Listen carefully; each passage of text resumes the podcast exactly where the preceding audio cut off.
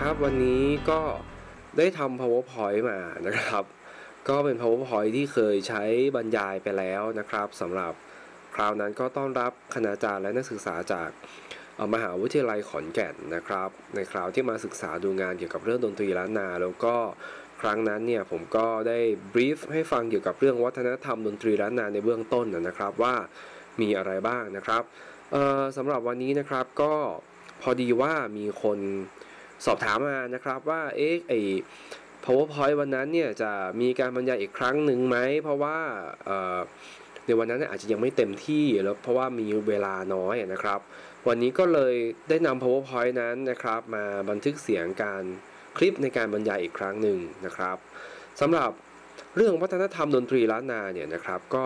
ท่านไหนที่พอทราบอยู่แล้วนะครับ ก็อาจจะไม่จำเป็นจะต้องดูก็ได้นะครับ เพราะว่า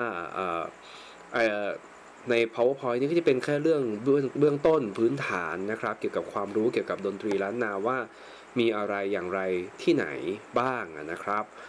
สำหรับภาพนะครับที่ทุกท่านอาจจะได้เห็นในในหน้าจอของ powerpoint นี้นะครับ ก็เป็นภาพของวงปาดกองนะครับของชาวบ้านนะครับาภาพนี้บันทึกโดยอาจารย์เจอร์พีไดค์นะครับ บันทึกเมื่อปี 2512 นะครับที่ บ้านแป้นนะครับ จังหวัดลำพูนนะครับเอ่อาจารย์เจอร์พีไดบันทึกภาพนี้ในงานศพนะครับของอพ่อครูตันเขียวสวัสด์นะครับ ซึ่งเป็นนักดิดพินเปียะนะครับที่บ้านแป้น ซึ่งนำมาสู่การรื้อฟื้นพินเปียะในปัจจุบัน ผมชอบภาพนี้เพราะอะไร เพราะว่าลองดูนะครับในในในภาพนะครับ ก็จะเห็นได้ว่ายังมีกระบวยมีมีคู่น้ำหรือว่ามีอะไรอะ เขาเรียกมีถังน้ำที่เป็นเป็นเหล็กะนะฮะเอ่อวิธีการกินน้ำแบบนี้นะครับ มันเหมือนกับการที่สมัยก่อน เขาจะนิยามสังคมล้านนาแบบว่ามีน้ำใจใช่ไหมฮะที่หน้าบ้านของแต่ละอของบ้านแต่ละหลังก็จะมีร้านน้ำนะครับหรือว่าน้ำต้นน้ำหม้อใส่มีน้ำกระบวยน้ำให้นะครับสำหรับคนเดินทางไกลๆมากินอะไรเงี้ยนะครับแต่ปัจจุบันก็อย่างที่ทราบกันดีว่าถ้ากิน โดยใช้กระบวยร่วมกันแบบนี้ก็คงจะเป็นไปไม่ได้นะครับ อย่างโควิดอะไรต่างๆนี้นะครับซึ่งเราก็จะไม่เห็นภาพอีกนี้อีกต่อไปนะครับผมชอบภาพนี้เป็นพิเศษก็เลยใช้มาเป็นภาพสำหรับในการขึ้นต้นในการบรรยายในครั้งนี้นะครับต่อไปนะครับคือตำแหน่งหรือว่า positioning ของภาพเนี่ยมันน่าสนใจมาก ๆ เลยเพราะว่าคือคนในยุคอดีตเนี่ยเซนส์ของความการแต่งตัวหรืออะไรต่างๆเนี่ยนะครับ มันอาจจะไม่เหมือนปัจจุบันเนาะปัจจุบันนี้เราแบบ ถ้าเล่นดนตรีก็ดนตรีไทยดนตรีล้านนาก็อาจจะต้องแต่งตัวแบบไทยแบบล้านนาอะไรก็ว่าไปนะครับ แต่สมัยก่อนเขาแต่งตัวตามสมัยนิยมนะครับ เช่นเดียวกันนะครับ นอกจากวงแห่ปาดกองแบบนี้แล้วนะครับ ก็อย่างวงซออย่างเงี้ยนะครับ บางคณะนี่ก็ใส่สูตรผูกเนคไทอะไรกันเลยอย่างเงี้ยนะครับ ก็เป็นลักษณะที่เกิดขึ้นตามกระแสสมัยนิยม เพราะว่าดนตรีแบบนี้นะครับดนตรีปาดกองสล้อซอซึงซออะไรเงี้ยมันคือดนตรีสมัยนิยมของคนในยุคนั้นนะครับ ก่อนที่จะมีดนตรีแนวใหม่ ๆ เข้ามาไม่ว่าจะเป็นเพลงลูกทุ่งเอ่ยเพลงสตริงวัฒนธรรมจากตะวันตกเอ่ยอะไรเงี้ยนะครับ มันก็ทำให้เปลี่ยนจากวงที่ที่เดิมเนี่ยที่ไม่ถ้ามันฟังก์ชันกับสังคมเนี่ยนะครับ ก็กลายมาเป็นวงแบบเดิมแบบเก่าไปเสียอย่างนี้เป็นต้นนะครับ เอาล่ะ เดี๋ยวจะยาวเกินไปนะครับสำหรับเรื่องของการศึกษาเรื่องวัฒนธรรมดนตรีเนี่ยนะครับ ก็ที่จริงเนี่ยนะครับมันก็ ดนตรีเนี่ยไม่ได้ดำรงอยู่ด้วยตัวของดนตรีเองนะครับ อันนี้ต้องเข้าใจก่อน เพราะว่ามนุษย์เป็นผู้สร้างเสียงดนตรี แล้วเราสร้างเสียงดนตรีเพื่ออะไรล่ะนะครับ ก็ฟังก์ชันของดนตรีในสังคมก็มีอยู่ 2 ประการเนาะนะครับ ก็คือทั้งเพื่อความบันเทิงเพื่อพิธีกรรมอะไรอย่างเงี้ยนะครับ วิธีการที่เราจะศึกษาในเรื่องของวัฒนธรรม หรือว่าตัวที่ไม่ใช่ดนตรีอย่างเดียว นอกจากที่เราจะมองดนตรีแล้วนะครับ เราก็จะมองเกี่ยวกับเรื่องของบริบททางดนตรีด้วยนะครับ ดนตรีเป็นอยู่เป็นแค่จุดเล็กๆนะครับแล้วก็มีวัฒนธรรมล้อมรอบอย่างนี้เป็นต้นนะครับ วิธีการศึกษาเช่นนั้นนะครับเราเรียกว่ามนุษยวิทยาดนตรีนะครับหรือว่า ethnomusicology วิชานี้เป็นวิชาที่พูดถึงเรื่องของการศึกษาทางดนตรีในเชิงวัฒนธรรม หรือว่าในเชิงมนุษยวิทยาด้วยซ้ำไปนะครับ คือเราไม่ได้มองดนตรีเป็นประธานอย่างเดียวนะครับ แต่มองอื่นๆที่อยู่รอบดนตรีด้วยนะครับทำให้เราสามารถใช้ดนตรีเนี่ยนะครับในการที่จะ เข้าไปสู่สิ่งอื่น ๆได้นะครับ อย่างเช่นจะเข้าไปทางวิทยาศาสตร์ก็ได้นะครับ หลายๆ คนอาจจะไม่ทราบว่า อย่างเช่นว่าระบบเสียงเนี่ยนะครับอย่างเครื่องดนตรีล้านนาหลายชิ้น อย่างเช่นบางชิ้นนะครับ อย่างเช่นพินเปียเนี่ยนะครับ ไปตรงกับไพทาโกเรียนสเกลของพีทาโกรัสนู่นนะครับ เราอาจจะจำเรื่องของพีทาโกรัสได้ในเชิงของคณิตศาสตร์เนาะแต่ในเชิงดนตรีเนี่ยพีทาโกรัสก็ทำอะไรเหมือนกันนะครับ มีระบบการคำนวณระบบเสียงอะไรอย่างนี้เป็นต้น เห็นไหมฮะ อันนี้ก็เป็นตัวอย่างของวิชามานุษยวิทยาดนตรีที่มันทำให้เราออกไปจากดนตรีนะครับ ออกไปดูโลกบ้างนะชะโงกออกไปนะครับ มีอะไรเยอะแยะมากมายนะครับ ทีนี้นะครับอลันพีเมอร์เรียมนะครับ ซึ่งเป็นนักมนุษยวิทยาดนตรี คนสำคัญคนหนึ่งเนี่ยนะครับ ท่านได้กล่าวว่า ดนตรีเป็นผลผลิตของกระบวนการทางพฤติกรรมนะครับ ที่สร้างสรรค์ด้วยค่านิยมทัศนคติ และความเชื่อของผู้คนที่อยู่ในวัฒนธรรมนั้นๆ แม้ดนตรีคือผลผลิตของมนุษย์ และเป็นสิ่งที่มีโครงสร้าง แต่โครงสร้างนั้นอยู่ แยกเป็นเอกเทศไม่ได้นะครับ จากกรณีอยากจากโค้ดโคเทชันดังกล่าวเนี่ยนะครับของเมอร์เรียมที่ได้พูดไว้ตั้งแต่หลายหลายสิบปีก่อนนะครับ แน่นอนครับ คือว่าดนตรีเนี่ยเป็นสิ่งที่มนุษย์สร้างขึ้นนะครับ แล้วเราสร้างขึ้นแล้วเราก็สร้างอะไรบ้าง เราสร้างค่านิยมกับมันนะครับ ดนตรีแบบนี้เป็นดนตรีสำหรับงานศพ ดนตรีงานแบบนี้เป็นดนตรีสำหรับความรื่นเริง งานบันเทิงอะไรอย่างเงี้ยนะครับ คือมันเป็นผลผลิตของมนุษย์ ซึ่งมีโครงสร้างนะครับอยู่ในสังคมนั้นๆนะครับ เวลาตายเงี้ยเราก็ต้องเล่นดนตรีอย่างนี้เป็นต้นใช่ไหมครับมีดนตรีสำหรับส่งวิญญาณไปสู่สวรรค์นะครับ หรือแม้ว่าเกิดมาแล้วก็จะต้องมีการร้องเพลงกล่อมลูกอะไรต่างๆเนี้ยนะครับ มันมีฟังก์ชันมันมีโครงสร้างที่ห่อหุ้มตัวดนตรีนั้นอยู่นะครับ ซึ่งเป็นโลกกว้างมากกว้างมาก ๆนะครับสำหรับการศึกษาดนตรีเนาะสำหรับเรื่องของปัจจัยนะครับในการเกิดวัฒนธรรมเนี่ยนะครับ มันก็มาเกิดมาจากปัญหา ของมนุษย์นั่นแหละนะครับ มนุษย์คือมันอยู่ร่วมกันเยอะมากเยอะมากขึ้นนะครับ ก็เกิดปัญหาต่างๆมากมายเราก็ต้องสร้างอะไรบางอย่างที่มาแก้ปัญหานะครับ อย่างเช่นตัวอย่างเนี่ยผมเอามาจากขออาจารย์งานของอาจารย์งามพิษสัสงวนนะครับรองศาสตราจารย์ดรงามพิษสัสงวนที่จุฬาเนี่ยนะครับท่านก็บอกว่าปัญหาพื้นฐานเนี่ยทำให้เกิดวัฒนธรรมนะครับ ไม่ว่าจะเป็นเรื่องของความสัมพันธ์ทางเพศและการควบคุมทางเพศเนี่ยมันทำให้เกิดเครือญาติใช่ไหมฮะมีพ่อมีแม่มีลูกนะครับ ซึ่งเราแตกต่างจากสัตว์ทั่วไปใช่ไหมครับ ซึ่งอย่างหมาเนี่ยนะฮะเขาก็จะไม่มีระบบเครือญาติแบบนี้นะครับเรื่องของปากท้องก็เป็นเรื่องของระบบเศรษฐกิจนะครับ ซึ่งสร้างขึ้นมาเพื่อ แก้ไขปัญหาเหล่านั้นในสมัยอดีตเราอาจจะมีการแลกเปลี่ยนสินค้าระหว่างรัฐนะครับ เอาสินค้าแลกสินค้าตอนหลังมาก็สร้างเงินสร้างมูลค่าเข้าไปนะครับ ปัจจุบันก็บิตคอยอะไรว่ากันไปนะครับ มาจนถึงเรื่องของการสื่อสารแล้วก็สร้างภาษาอะไรขึ้นมาใช่ไหมครับ ภาษาไทยภาษาอังกฤษภาษาเขมรภาษาลาวภาษามาลายูเยอะแยะมากมายนะครับ เพื่อใช้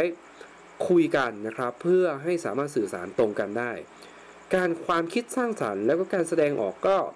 หลังจากที่เราทำงานเหนื่อยอะไรต่างๆ เราต้องการ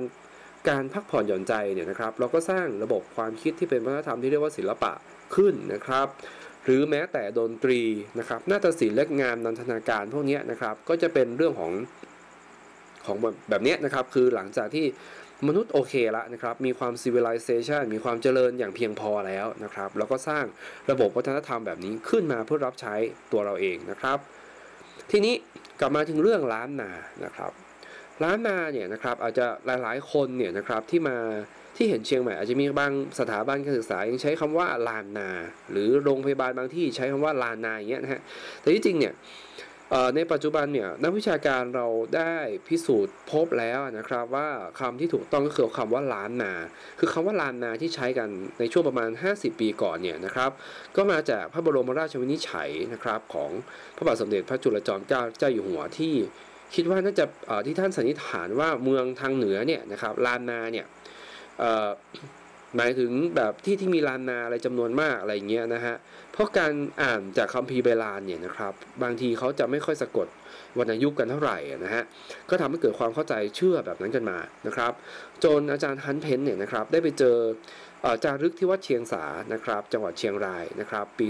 2096 นะครับ ก็เกือบ 600 ปีมาแล้วนะฮะ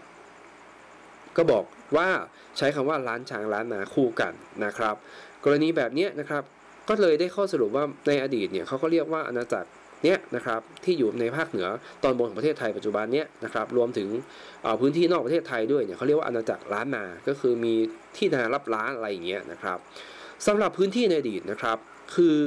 ในอดีตเนี่ยนะครับมันไม่มีเส้นแบ่งพรมแดนในแบบปัจจุบันเนี้ยที่มันเป็นประเทศไทยประเทศพม่าประเทศลาวมันนี่เป็นรัฐชาติสมัยใหม่ที่แบ่งประเทศโดยการใช้เส้นพรมแดนเนาะในสมัยก่อนเป็นรัฐจารีตเมืองไหนใหญ่ก็จะส่งอิทธิพลไป ไม่มีขอบเขตชัดเจนนะครับ เอาง่ายๆ เราดูตัวอย่างเซนส์ของการขยายบ้านเรือนของคนในครอบครัวบ้านเราก็แล้วก็ได้นะครับ อย่างเช่นพ่อแม่นะครับ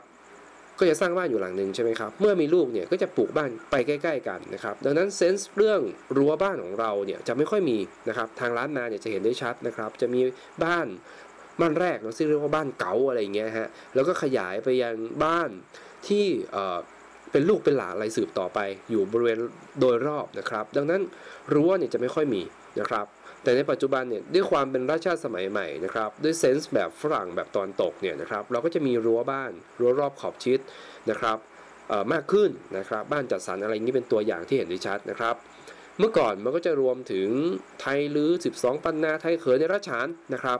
อย่างนี้เป็นต้นนะครับ แต่ในพื้นที่ปัจจุบันเนี่ยก็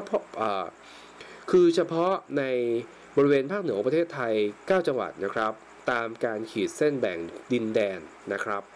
9 จังหวัดในที่นี้นะครับ ของผมเนี่ยอาจจะเพิ่มมาจากงานอื่นๆงานอื่นเขาไม่รวมอุตรดิตถ์เนาะแต่ว่าอุตรดิตถ์เนี่ยนะฮะมันจะมีอำเภอรับแลอยู่นะครับรวมถึงที่สุโขทัยเนี่ยก็จะมีอำเภอทุ่งเสลี่ยมอะไรเงี้ยนะครับซึ่งยังเป็นวัฒนธรรมล้านนาอยู่เช่นเดียวกันนะครับ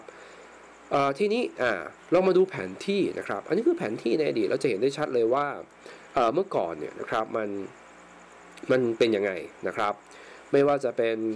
มันไม่มีเส้นพรมแดนอะมันเป็นเมืองที่อยู่ตามที่ราบลุ่มแม่น้ำตามราบลุ่มแอ่งภูเขาอะนะครับ มันก็จะเป็นอย่างเงี้ยนะครับ อันไหนเมืองไหนที่มีความเจริญเติบโตกว่า ก็จะส่งอิทธิพลไปยังเมืองเล็กๆนะครับ แล้วก็มีการตีเมืองยึดเมืองกันอะไรต่างๆ มากมายนะครับ จนถึงการแต่งงานข้ามระหว่างระหว่างเมืองเพื่อให้เกิดความสัมพันธ์ในเชิงเครือญาติอย่างเช่นที่เชียงใหม่นะครับ กับหลวงพ่อบางเนี้ยนะครับร้านนาร้านช้างเนี่ยอย่างในสมัยพระชัยเชษฐาเนี่ยนะครับ ก็เป็นตัวอย่างที่ชัดเจนมากนะครับ เพราะพระชัยเชษฐาเป็นกษัตริย์ล้านช้างนะครับ แต่ว่ากษัตริย์ล้านนาว่างลงก็เชิญมา ท่านก็ขุนนางล้านนาก็เชิญพระชัยเชษฐามาครองล้านนานะครับ แล้วก็มาครองได้ปีเดียวก็ท่านก็กลับไปอยู่ล้านช้างเพราะล้านนานี่วุ่นวายเหลือเกินนะครับ ก่อนที่ล้านนาจะตกเป็นของพม่าอย่างนี้เป็นต้นนะครับ เอาล่ะ ทีนี้ ก่อนที่เราจะพูดถึงเรื่องดนตรีเนาะเราต้องรู้จักก่อนนะครับว่า ชาวล้านนามีใครบ้างนะครับ ในการแบ่งแบบกว้างๆเนาะเราอาจจะแบ่งได้เป็นกลุ่มคนที่อยู่บนที่ราบกับกลุ่มคนที่อาศัยอยู่บนภูเขาใช่ไหมครับในแต่เดิมเนี่ยจากเอกสารโบราณเนี่ยเขาจะพูดถึงแค่ล้านนาแค่คนเนี่ยนะครับ ไม่มีคำว่าคนเมืองนะฮะจะมีเฉพาะคนล้วเมงนะครับล้วก็คือคน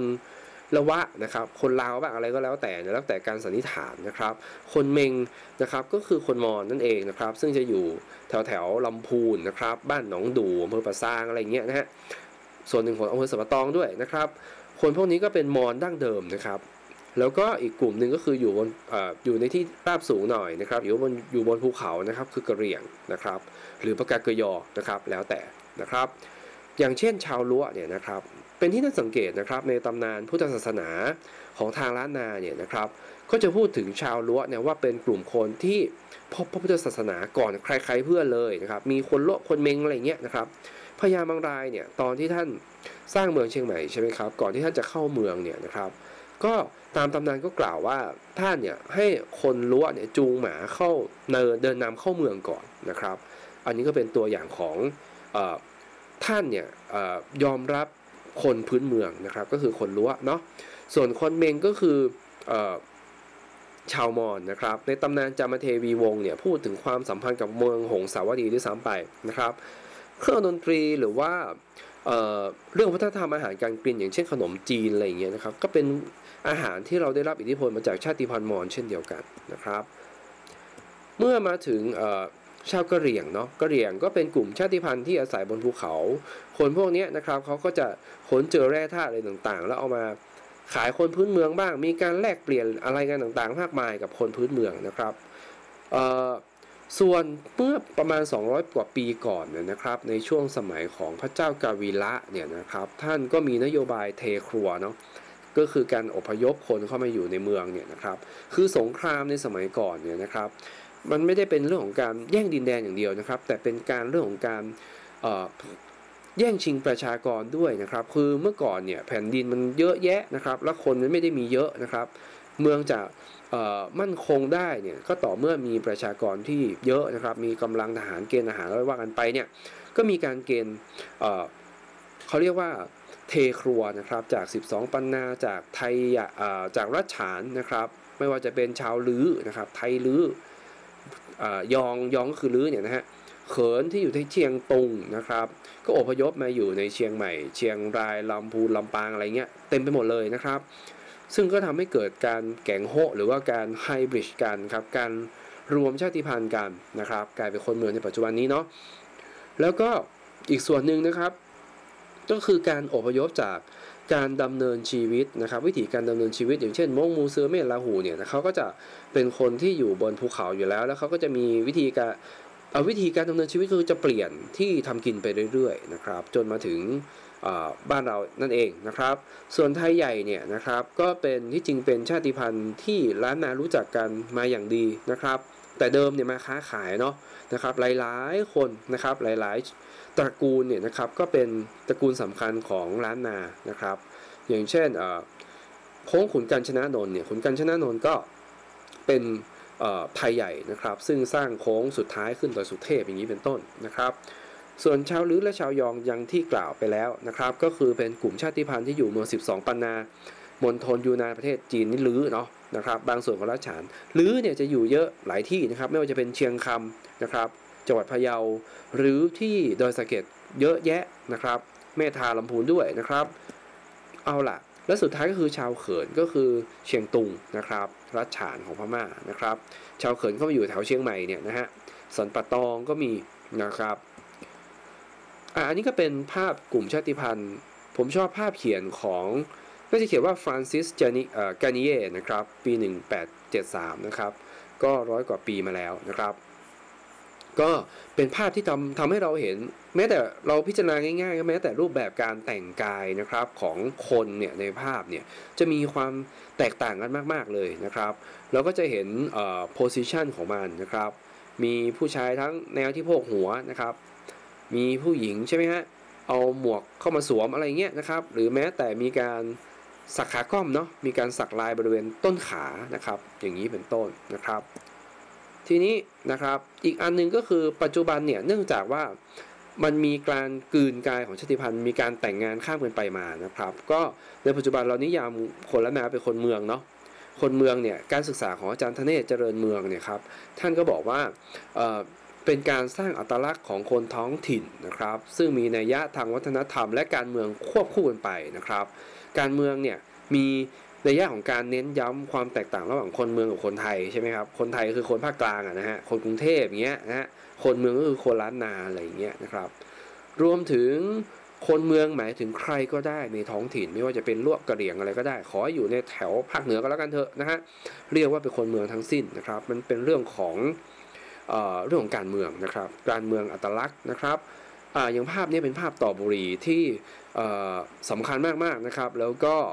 ถูกใช้อ้างอิงบ่อยๆนะครับ ก็เป็นภาพในสมัยรัชกาลที่5นะครับ อันนี้ผมอ้างอิงมาจากหนังสือของลิเลียน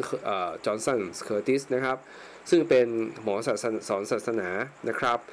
เราไม่ทราบว่าเขาถ่ายเองหรือเปล่านะครับ แต่เป็นภาพที่น่าสนใจมากนะครับ เอาละนะครับ ทีนี้เรามาดูเรื่องของดนตรีในสังคมวัฒนธรรมล้านนาเนาะนะครับ เมื่อกี้บอกไปแล้วนะครับว่าดนตรีเนี่ยมีฟังก์ชันอยู่ 2 แบบไอ้ฟังก์ชัน 2 แบบเนี่ยจอห์นอีแคมเมอร์ได้ศึกษาไว้นะครับ แล้วก็บอกว่าในดนตรีจะมีดนตรีพิธีกรรมที่เรียก ritual music กับดนตรีเพื่อความบันเทิงหรือว่า entertainment music นะครับสำหรับในบางทีนะครับในตัวพิธีกรรมเนี่ยอาจจะมีความบันเทิงอยู่อยู่ในนั้นด้วยนะครับ แล้วก็ในตัวความบันเทิงนั้นอาจจะมีพิธีกรรมอยู่ในนั้นด้วยก็ได้ อย่างเช่นในกรณีของพิธีกรรมฟ้อนผีเนี่ยนะครับตอนเริ่มเริ่มต้นของการบรรเลงวงดนตรีต่างๆ มันเริ่มจากในเชิงพิธีกรรมก่อนใช่ไหมครับเริ่มจากเพลงไฟคูอะไรต่างๆ จนท้ายๆเนี่ยจะบรรเลงเป็นเพลงเพลงสากลเนาะนะครับเป็นเพลงสตริงเพลงอะไรว่ากันไปนะครับ ก็จะเห็นว่ามันมี layer 2อันเนี่ยซ้อนทับกันอยู่นะครับ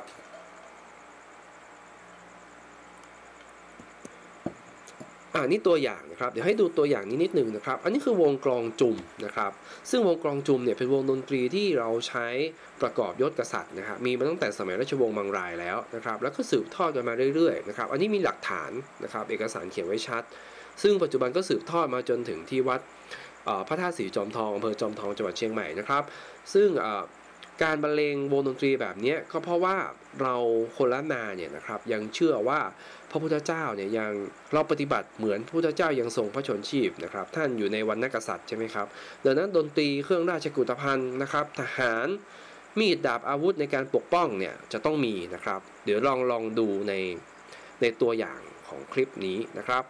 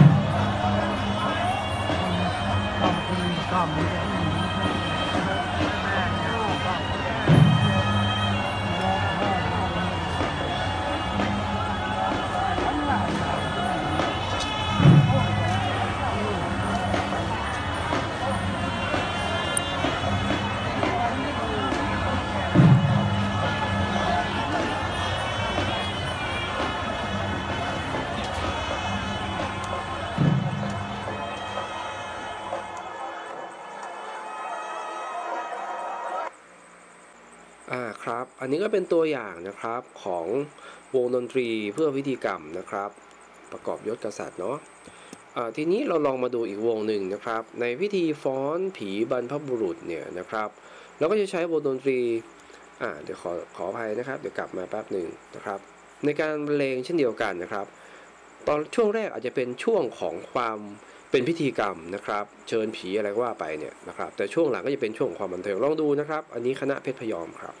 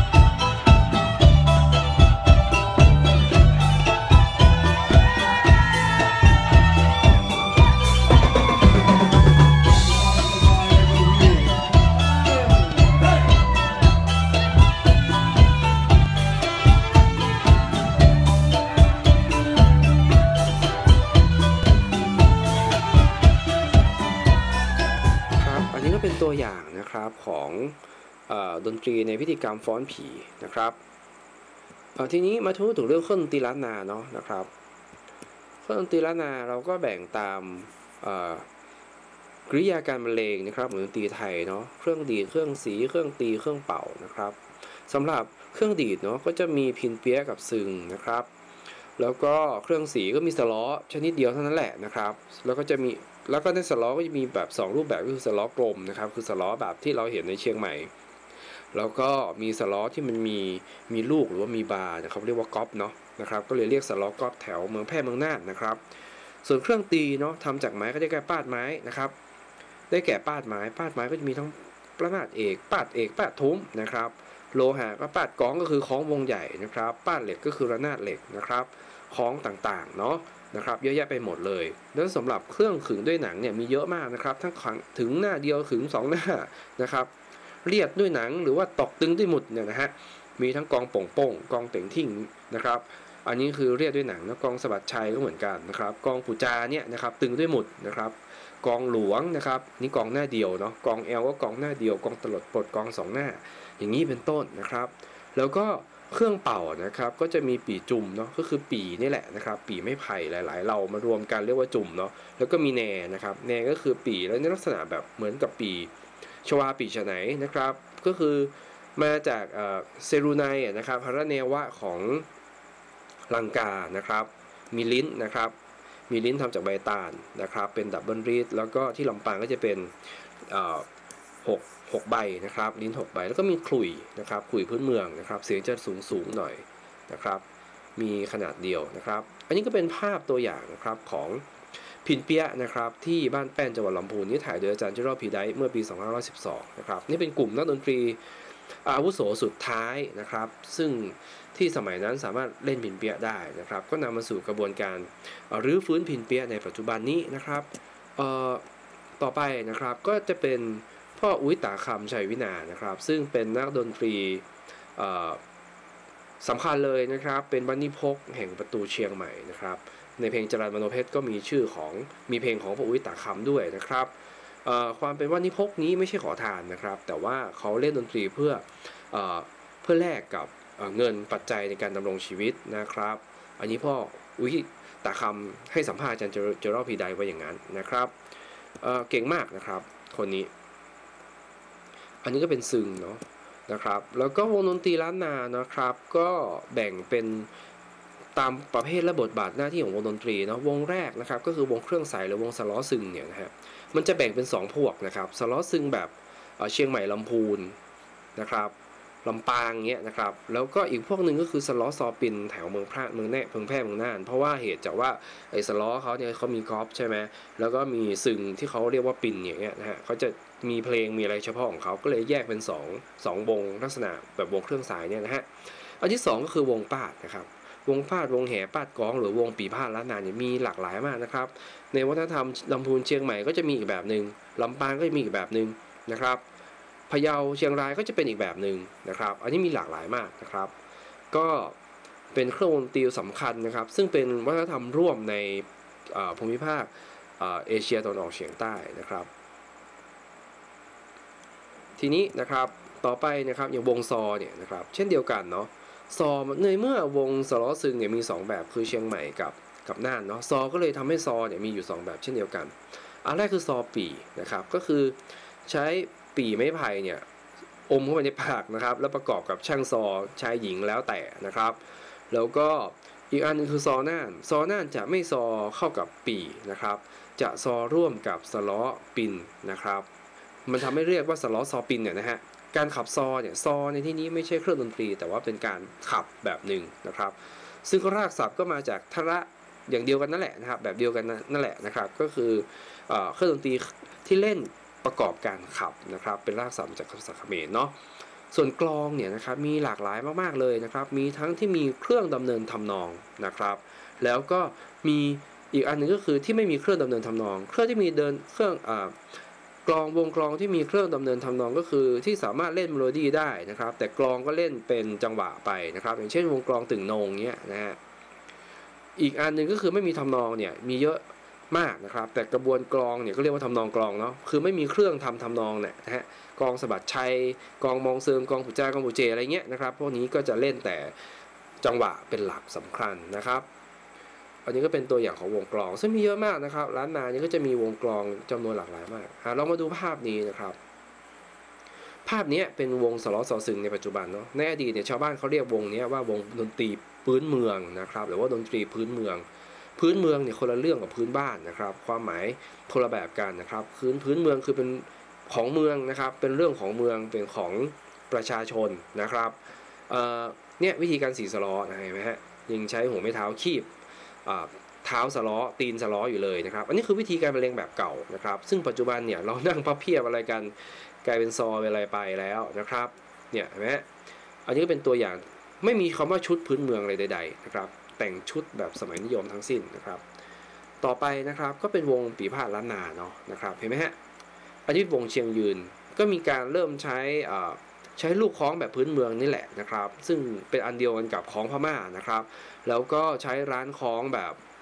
คล้องมอเนี่ยนะครับเข้ามาใช้นะครับเพื่อความสวยงามนะครับ แกะสลักอะไรต่างๆนะครับนี่วงเชียงยืนในภาพนี่เหลือคนที่มีชีวิตอยู่แค่ 2 คนเท่านั้นก็คือลุงอีทคนนี้ตีรนาถเอกนะครับพ่อครูอินทรัตน์บุญชัยลังกา แล้วก็คนนี้นะครับ อันนี้นะครับก็เป็นวงซอในสมัยรัชกาลที่5นะครับก็ รายละเอียดเรื่องซอเรื่องของภาพถ่ายเนี่ยผมเขียนไว้แล้วนะครับ ในปี 2428 เนาะช่างซอที่จะไปอังกฤษเนี่ยนะครับ ก็ปรากฏว่าไปถึงช้านะครับ ไม่ได้ตกเรือไปอังกฤษนะครับ ก็เลยได้ไปเล่นถวายรัชกาลที่ 5 ในพระบรมมหาราชวังนะครับ แล้วก็มีการบันทึกภาพชุดนี้ขึ้นนะครับ ถ่ายโดยหลวงอัคนีนรุมิตรในเดือนเมษายนนะครับจะเห็นว่าลักษณะปี่ต่างๆ physical นะครับลักษณะกายภาพเนี่ยก็เป็นกายภาพแบบแบบแบบเก่านะครับ ยังไม่มีปี่ตัด ปี่เล็กแบบปัจจุบันนี้นะครับต่อไปอันนี้ก็จะเป็นวงเป็นวงสะล้อซอปินนะครับเป็นวงสะล้อซอปินนะครับของพ่อครูคำผายนุปิง ศิลปินแห่งชาติจังหวัดน่านนะครับ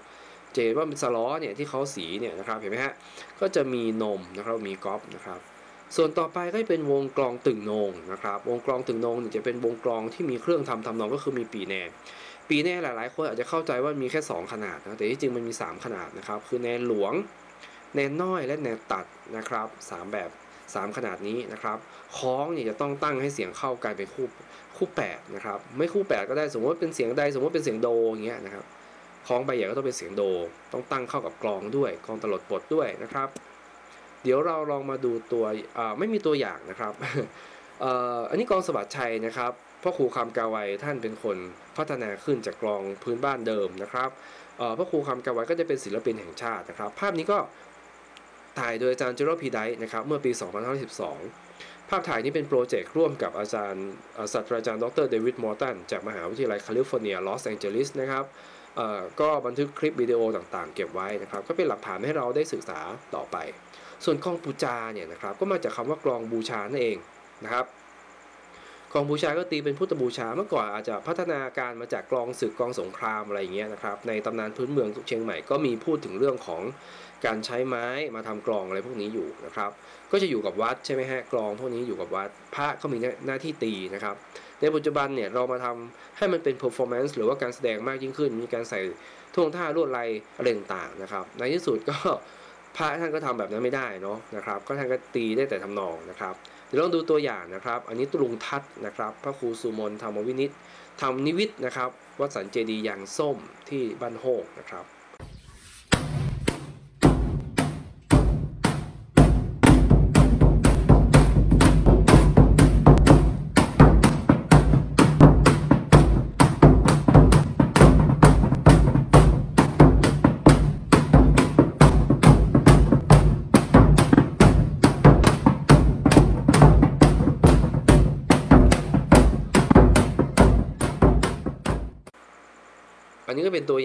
นะครับ เล็กๆ น้อยๆนะครับซึ่งก็สำหรับพื้นที่วัฒนธรรมตีล้านาในปัจจุบันเนาะนะครับ มันก็เป็นไปตามทฤษฎีนิเวศวิทยาวัฒนธรรมนั่นแหละนะครับ เนื่องจากเมืองสมัยก่อนจะเป็นเมืองตามที่ราบอุบแอ่งเขานะครับ ลักษณะดนตรีล้านนาก็จะเป็นทำนองไม่เร็วมากนะครับ ช้าๆ เย็นๆนะครับ แบ่งเป็นพื้นที่วัฒนธรรมดนตรีเชียงใหม่ลำพูนนะครับเพราะอยู่ในแอ่งที่ราบเดียวกัน พื้นที่วัฒนธรรมดนตรีลำปางนะครับ พื้นที่วัฒนธรรมดนตรีน่านแพร่นะครับ หรือหลายๆ คนอาจจะเรียกว่าล้านนาตะวันออกอะไรเงี้ยผมไม่ค่อยชอบใช้คำแบบนี้เท่าไหร่เพราะมันเหมือนกับสงครามเย็นเนาะเยอรมันตอนออกเยอรมันตอนตกอะไรเงี้ยนะครับมันอาจจะแบ่งแบบนั้นไม่ค่อยได้ไม่ค่อยชัดอะนะครับวัฒนธรรมดนตรีไทยใหญ่นะครับ ซึ่งก็เป็นอีกกลุ่มคนชาติพันธุ์ภาษาหนึ่งเลยนะครับ ซึ่งอยู่ที่รัชฉานของประเทศพม่านะครับ แล้วก็เนี่ยนะครับอันสุดท้ายก็คือเป็นพวกไฮบริดนะครับ แสวงหาอัตลักษณ์ทางวัฒนธรรมอยู่เป็นลูกผสมนะครับ อย่างเช่น เชียงรายพะเยาอย่างเงี้ยนะครับ อิทธิพลเชียงใหม่ก็ไป อิทธิพลลำปางก็ไปนะครับ ก็จะเป็นไปประทะกันอยู่ที่นั่นนะครับ ตากนะครับตากแถวท่าสองยางแม่สอดเนี่ยนะครับ ก็ยังมีความเป็นล้านนาอยู่มากพอสมควรนะครับ อุตรดิตถ์รับแลที่เราให้ฟังไปเมื่อกี้นะครับ หรือแม้แต่สุขโขทัยเองเนี่ยนะครับ อันนี้เป็นวัฒนธรรมลูกผสมนะครับ ซึ่ง โดยเฉพาะตากอุตรดิตถ์สุโขทัยเนี่ยมีทั้งความเป็นไทยแบบภาคกลาง แล้วก็มีความร้านนาไปเจือๆอยู่ด้วยนะครับประทะกันอยู่ตรงนั้นนะครับเอาละนะครับ อันนี้ก็ความแตกต่างตัวอย่างนะครับ ในพื้นที่วัฒนธรรมล้านนาเนี่ยก็จะมีความแตกต่างกันเนาะเชียงใหม่ลำพูนอย่างเช่นวงกองตึงนงเนี่ยแค่ชื่อเรียกเนี่ยลำปางเรียกว่ากองตกเส้น เพลงก็เป็นคนละแบบ แต่ลักษณะการผสมวงคอนเซปต์แนวคิดแบบเดียวกันน่านแพร่ก็กลายเป็นวงกลองอื่นเนี่ยนะครับ การขับซอเชียงใหม่ลำปางเหมือนการซอปี แต่ว่าน่านแพร่เป็นซอปินสล้อนะครับสล้อก็สล้อกอล์ฟเนี่ยนะครับที่ใช้ในน่านแพร่ก็เพิ่งประดิษฐ์ขึ้นมาประมาณ 60 กว่าปีก่อนนี่เองนะฮะอย่างนี้เป็นต้นนี่คือความแตกต่างนะครับ ทางวัฒนธรรมดนตรีเนาะทีนี้ประวัติและพัฒนาการของดนตรีล้านนาเนี่ยนะครับมันก็จะแบ่งเป็นสมัยกว้างๆเนาะนะครับอันนี้ผมเป็นคนแบ่งเองเพราะว่าแบ่งตามหลักฐานทางประวัติศาสตร์นะครับ เพราะว่าเราไม่มีโน้ตเพลงเราไม่มีเสียงอะไรให้ฟังนะครับ เราก็จะแบ่งได้เป็น 4 ช่วงสมัยกว้างๆก็คือ สมัยล้านนานาจักรจนถึงสมัยพม่าปกครองเนี่ย1839 จนถึงพศ 2316 นะครับโอ้หลายร้อยปีนะครับ 400 500 ปี 400 กว่าปีนะครับ จนถึงสมัยเจ้าเจ็ดตนก็คือช่วงที่มีนโยบายเทครัวโดยพระเจ้ากวิลาเป็นต้นมาเนี่ยนะครับ มันเกิดการผสมผสานระหว่างว่าทำไทยลื้อไทยเขืออะไรต่างๆนะครับ และในช่วงสมัยของพระราชยา เจ้าดารารัศมีนะครับ 2457 หลังจากที่ท่านนิวัตมาเชียงใหม่แล้วเนี่ยนะครับก็มีการเอาวัฒนธรรมดนตรีไทยมาอย่างจริงจังนะครับตลอดจนส่งออกวัฒนธรรมดนตรีล้านนาเนี่ยไปยังกรุงเทพด้วยนะครับเมื่อสิ้นสุดระบบการปกครองแบบเดิมแบบเจ้าหลวงนะครับก็กลายเป็นดนตรีล้านนาปัจจุบัน ซึ่งมีแบบแผนสืบทอดกันมาจนถึงปัจจุบันนี้มีการสร้างสารรค์มาตรฐานอะไรต่างๆนะครับเนาะ 2482 เป็นต้นมานะครับอันนี้อย่างตัวอย่างเนี่ยผมชอบภาพนี้มากเลยนะครับก็ ภาพเทวดาเนี่ยที่จริงเป็นภาพพระบทนะครับ เป็นส่วนหนึ่งของพระบทส่วนองค์ใหญ่นะครับท่านเขาเขียนข้างล่างว่าปัญจสิสีคาราเทวบุตรนะครับ ก็คือพระปัญจสิงขรดิดพินนั่นเองนะครับ ในประมาณปีพศ 2000เนี่ยนะฮะก็หมายความว่า ว่าทำการดีดพินลักษณะแบบนี้ก็คงจะมีในล้านนาเช่นเดียวกันก่อนที่จะหายไปนะครับว่าทำการดีดพินแบบนี้จะเหลืออยู่ในพม่าเนาะพม่าเขาเป็นซองก๊อกนะฮะในล้านนาไม่เหลือนะครับพินแบบนี้แต่กะเหรี่ยงยังพอมีนะครับเขาเรียกว่าเตนาใช่ไหมครับ อันนี้น่าสนใจมากนะครับอันนี้ก็กองสบัดชัยโบราณนะครับ เป็นกลองอะไรไม่รู้แหละอาจจะสบัดชัยก็ได้กองผูจาก็ได้เนาะอันนี้คือ ทำเป็นทองสำริดนะครับ แล้วก็บรรจุไว้ในจุกรุเจดีนะครับไม่ใช่ถวายเจดีนั่นแหละนะครับ ถวายในเชิงพุทธศาสนานะครับ ดังนั้นเนี่ยฟังก์ชันการใช้ดนตรีในศาสนาเนี่ยมันมีละนะครับ อันข้างล่างก็เช่นเดียวกันที่สวรรค์ชั้นดาวดึงมีเทวดาดีดพิณเป่าขลุ่ยนะครับเนี่ยนะครับนี่คือ concept ของมันในในช่วงนั้นนะครับ ใช้ดนตรีเพื่อพิธีกรรมนะครับ สร้างความสมบูรณ์พร้อมในการทำบุญนะครับ อันนี้อันต่อมาก็คือในสมัยพระราชชายาเจ้าดารัศมีนะครับ ก็ท่านก็นิยมดนตรีไทยนี่เป็นวงเครื่องสายไทยในในวังหลวงนะครับ แล้วก็มีในช่วงดังกล่าวนี้ก็เริ่มมีการหลังจากที่มีการประดิษฐ์เครื่องบันทึกเสียงแผ่นเสียงเนี่ยนะครับแล้วก็ดนตรีล้านนาก็ได้ไปบันทึกแผ่นเสียงซอแบบนี้ด้วยนะครับ ความนิยมอะไรแบบนี้ก็เกิดขึ้นนะครับ รวมไปถึง เจ้าเนี่ยนะครับหรือว่าชนชั้นนำล้านนาก็นิยมการแสดงศิลปะวัฒนธรรม ไม่ว่าจะเป็นดนตรีล้านนาเองดนตรีไทยนะครับที่จริงมันเป็นดนตรีไทยเนาะนะครับแต่ใช้ material ก็คือชุดบ้างเพลงบ้างอะไรเนี่ยเอามาทำอย่างเช่นตัวอย่างอย่างเช่นเพลงเสเลเมาอย่างเงี้ยนะครับก็มาจากทำนองซอเงี้ยวนะครับใช้ concept แบบลูกตกในดนตรีไทย หรือแม้แต่ การค้าขายกับพม่าในช่วงนั้นนะครับในช่วงสมัยพระราชชายาเจ้าดารัศมีเนี่ยนะครับก็มีการเอาเพลงพม่าแท้ๆเนี่ยที่จริงเป็นเพลงอยุธยาเป็นเพลงของคนอยุธยาที่ถูกกวาดต้อนไปในช่วงเสียกรุง ครั้งที่2ก็เรียกว่าเพลงโยเดียมาทำนะครับก็เกิดเป็นเพลงมั่นมุ้ยเชียงตานะครับกับชุดการแสดงที่ยาวมากนะครับ อันนี้ก็เป็นตัวอย่างหนึ่งที่แสดงให้เห็นถึงความสัมพันธ์ดังกล่าวนะครับ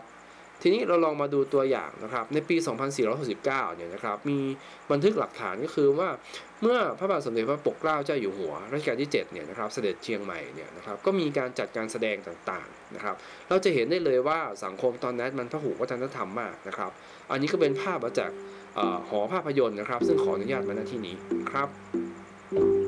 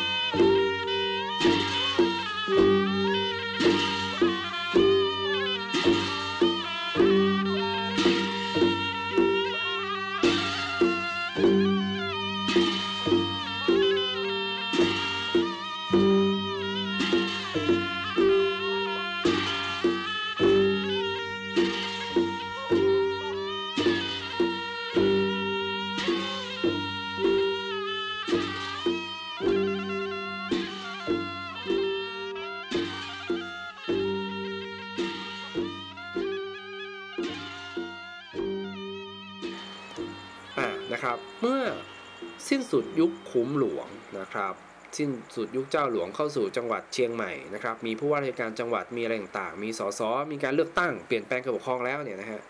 ก็ มีวงดนตรีอะไรบางต่างมาก เกิดขึ้นมากมายเลยนะครับ ไม่ว่าจะเป็นวงดนตรีลูกทุ่งนะครับ มีการเอาสล้อซอซึงไปบันทึกเสียงอีกครั้งหนึ่งมีห้างบันทึกเสียงเกิดขึ้นที่เชียงใหม่นะครับ จนถึงการเกิดขึ้นของวิไลนาศิลป์เชียงใหม่ในการสร้างรูปแบบมาตรฐานของวงสล้อซอซึงเนี่ยตัวอย่างในภาพเนี่ยนะครับนี่คือรูปแบบการผสมวงสล้อซอซึงในยุคแรกๆด้วยซ้ำไปนะครับ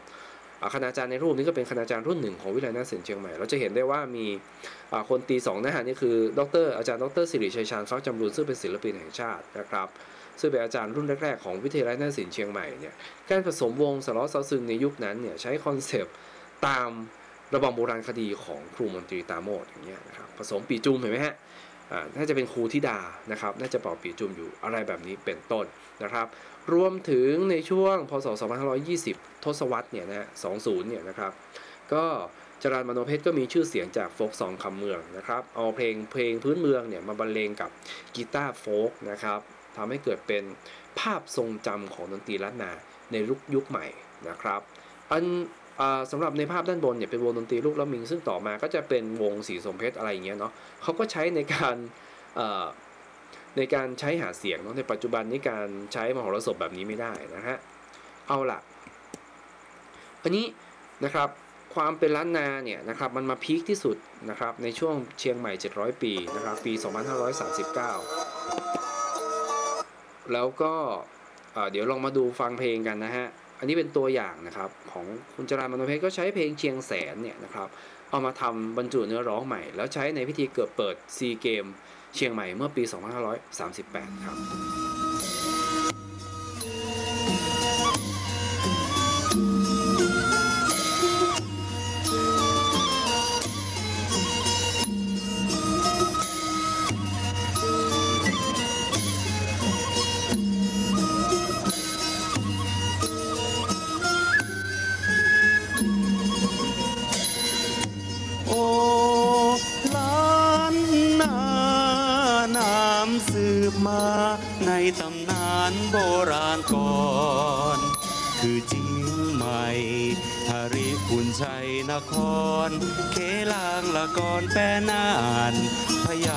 เจียง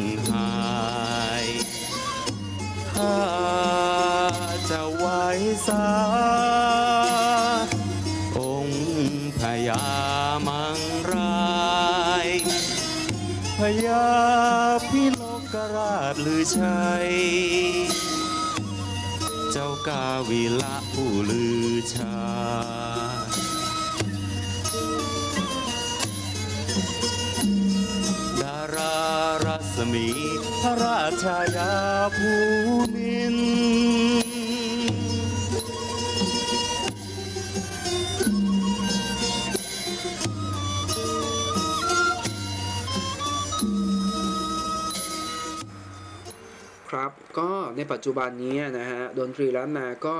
ได้รับความสนใจนะครับในการศึกษาทั้งในเชิงการปฏิบัติมีการสืบทอดอะไรมากมายนะครับ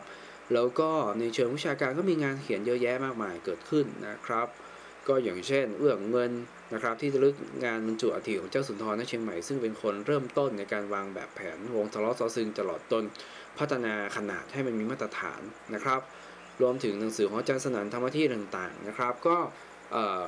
เป็นเป็นเป็นส่วนสำคัญนะครับในการสร้างความรู้ดนตรีล้านนาในปัจจุบันนี้นะครับ แล้วก็ในปัจจุบันก็มีการศึกษาไปในเยอะแยะนะครับ ทั้งในเชิงดนตรีศึกษาในเชิงดนตรีวิทยานะครับ มีการใช้ในเชิงดนตรีบำบัดก็ปรากฏขึ้นนะครับ ก็เป็นเป็นเป็นผลพลอยได้หรือเป็นอนนิสงส์นะครับ จากงานศึกษาของครูบาอาจารย์รุ่นก่อนนะครับ และทำให้ในปัจจุบันนี้